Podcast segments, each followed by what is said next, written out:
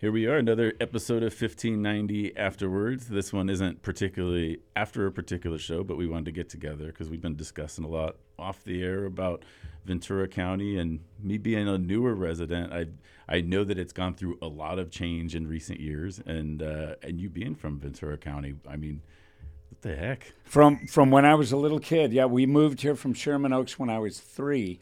So I saw a lot, and I, I will give you this: I, I have to admit that I I am in the anti-development class, even though as I get older, I realize people got to live somewhere. And I mm-hmm. talked to the old timers in Fillmore, and I realized even though I've been there 21 years now, mine's one of the newer builds.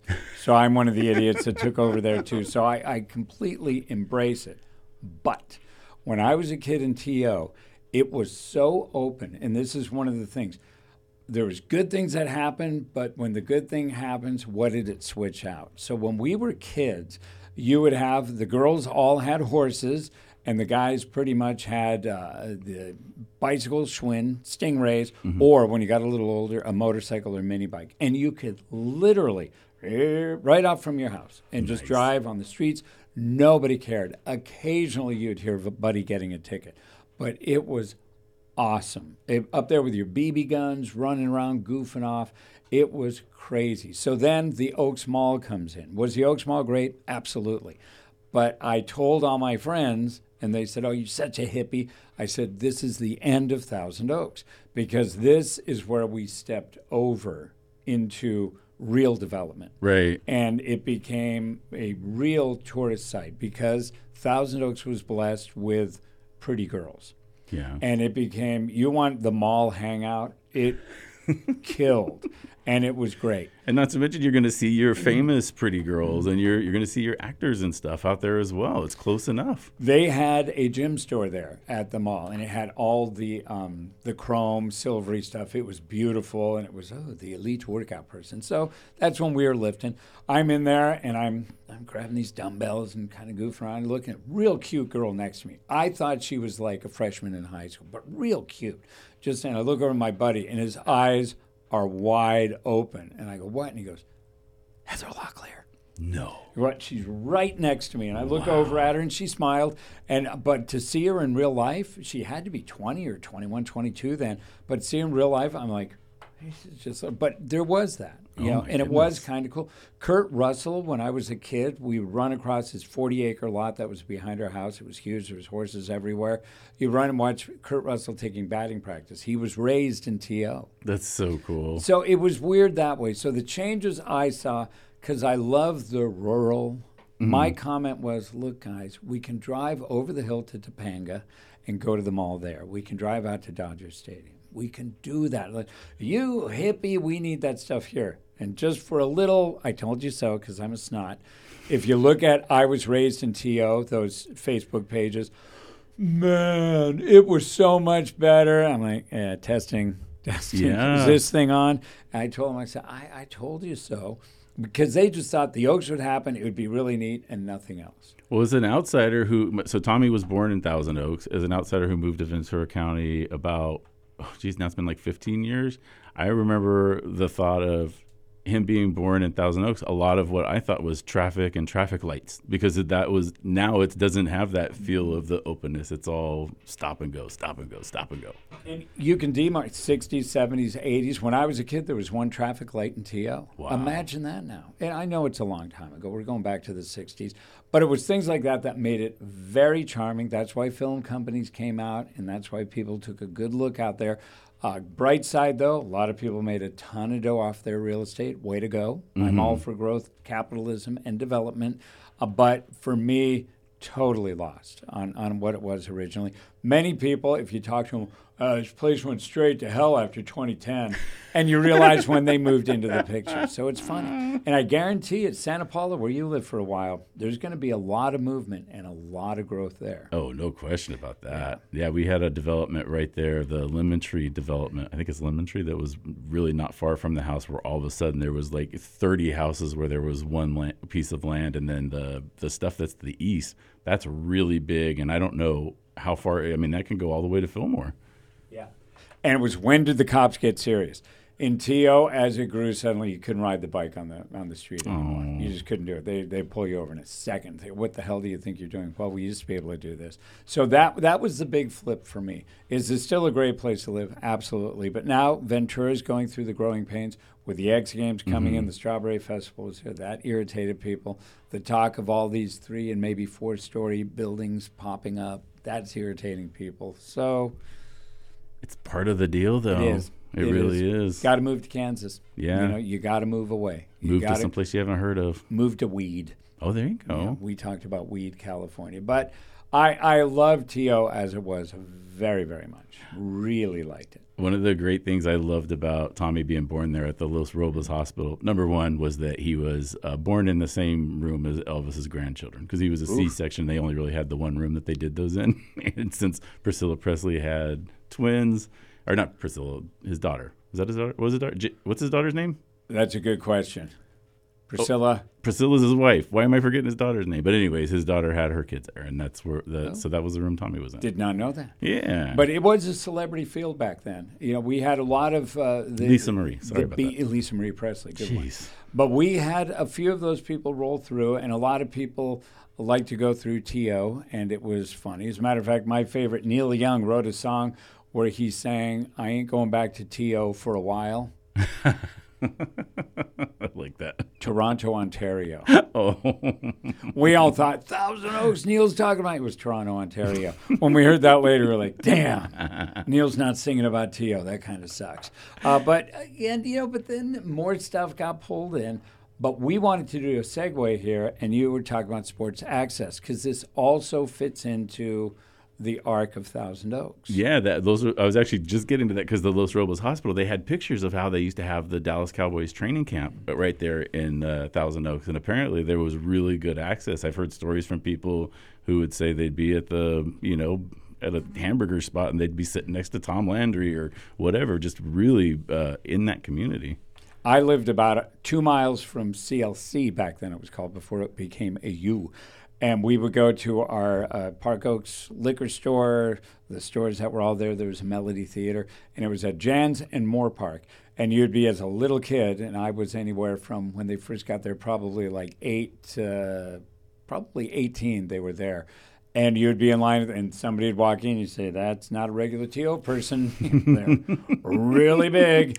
And you knew they came into town, and the amount of rookies they had, it was huge. Yeah. So there's a lot of these guys. They were they were just they were meat, and you know they were brought in with a few prospects, but we got to go zero exaggeration on the hash mark for the sideline, the out of bounds. Our knees literally on the white, and the players would be running by you. There was no No fences. no barrier at all. The only fencing they had was for the weightlifting, but you were still hanging on the fence, and you would watch. You know, back then, Too Tall, Hollywood Henderson, uh, Staubach, of course, all of these great. Uh, was Newhouse? What year would he have been? But Dorsett later, all of them right in front of you.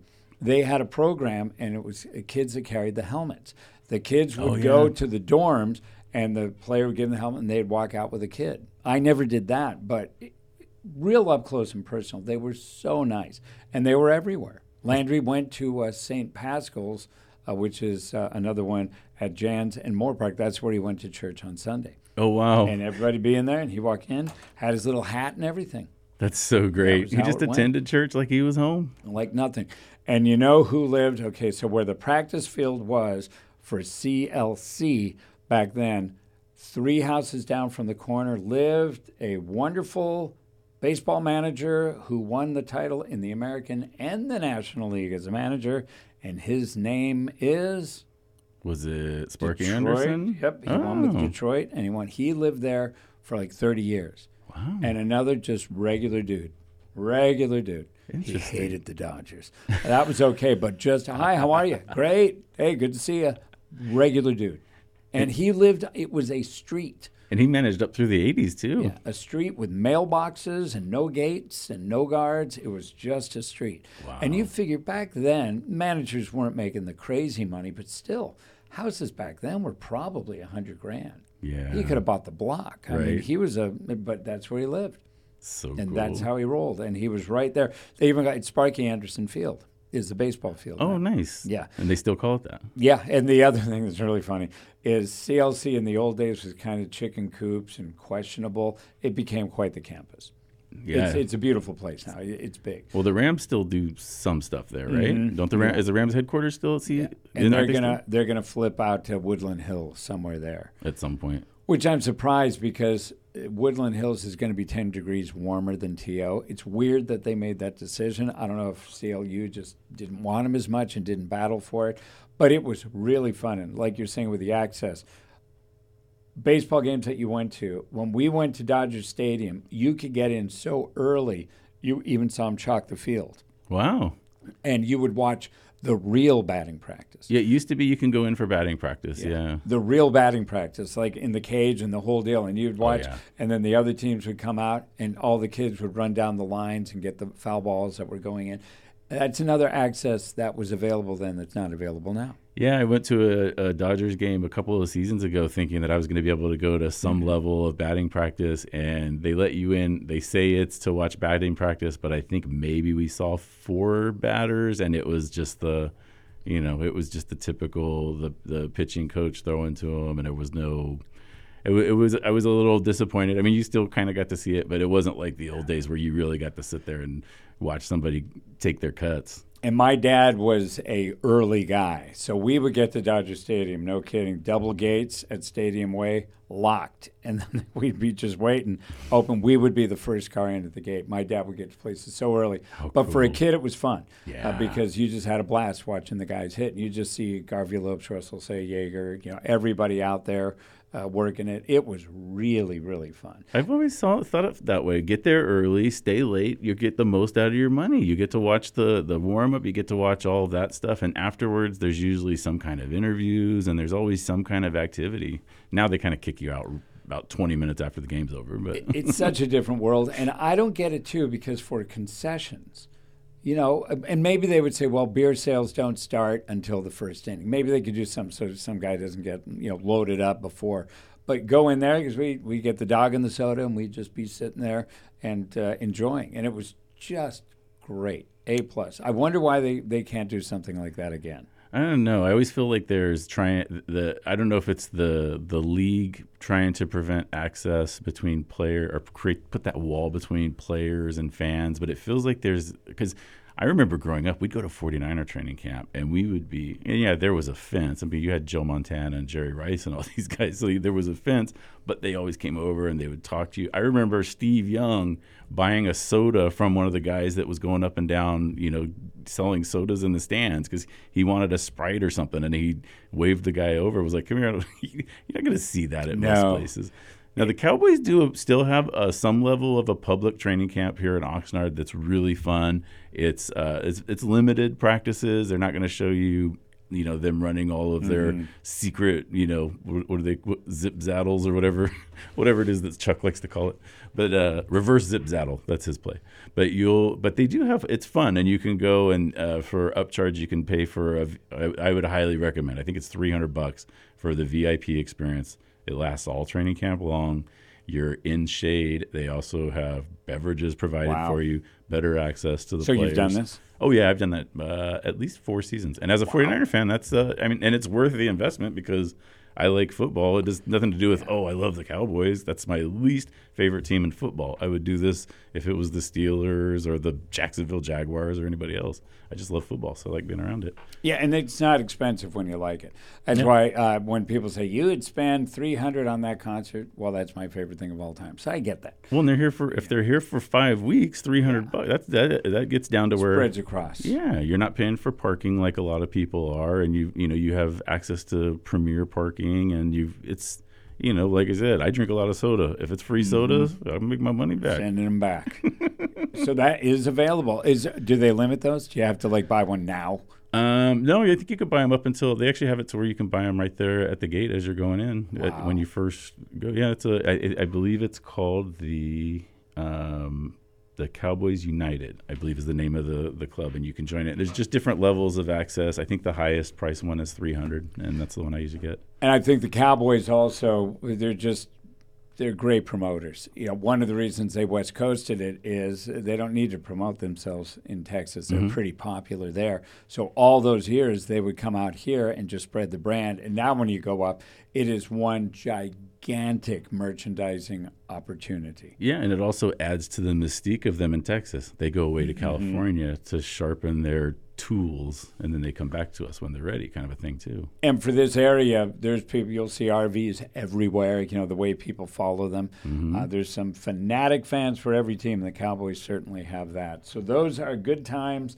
Cowboys got uh, run out of TO years ago. The Rams are just going to leave. They're going to go to Woodland Hills, and you know that's the way it is. But hey, growth is growth.